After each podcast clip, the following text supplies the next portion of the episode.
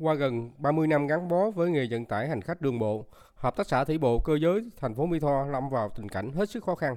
Hiện nay, đơn vị này chỉ có 3 trên 20 chiếc xe buýt hoạt động, số còn lại do quán khách giá xăng dầu tăng cao nên nằm bến.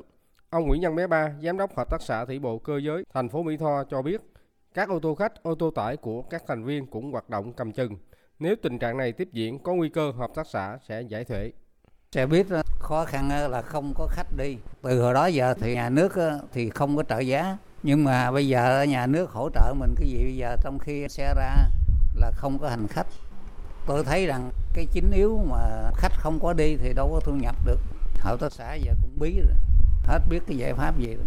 À đó là hợp tác xã cũng đã triệu tập anh em hợp mấy lần, khuyến khích anh em ra hoạt động nhưng mà anh em không có hoạt động được kể như là người ta tự ờ, tìm công việc khác để mà người ta sống thôi Thật vậy, từ khi dịch Covid-19 bùng phát, đa số người dân ở tỉnh Tiền Giang ngại đi xe buýt mà đi lại bằng phương tiện khác.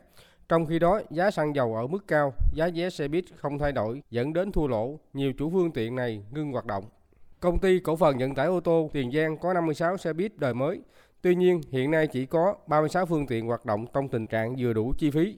Trong 6 tháng cuối năm ngoái, khi dịch bệnh lắng dịu, xe buýt của công ty tái hoạt động bị lỗ trên 2 tỷ đồng.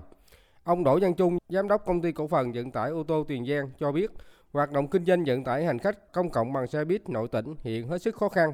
Chỉ riêng tiền vay mua phương tiện từ Quỹ đầu tư phát triển tỉnh Tiền Giang còn nợ trên 10 tỷ đồng chưa có khả năng hoàn trả.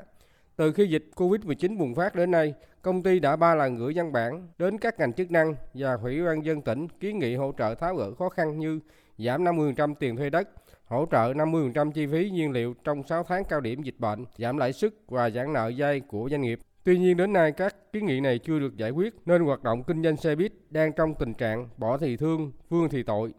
Ông Nguyễn Văn Nam, nhân viên phục vụ xe buýt của công ty cổ phần vận tải ô tô Tiền Giang chia sẻ. Ngày chạy có ờ, 4 chuyến à, quá yếu luôn. Kiểu này ờ, đuối quá. Cũng ờ, ít mà chứ không được nhiều như xưa. Rồi đủ ăn thôi chứ đâu có lại. Đi ờ, buổi trưa là ít hơn. Thì ờ, vô ngày thứ còn có người ờ, đi học hoặc là đi khám bệnh đồ này kia. Còn thứ bảy chủ nhật đâu có ai chạy có khi không có người luôn.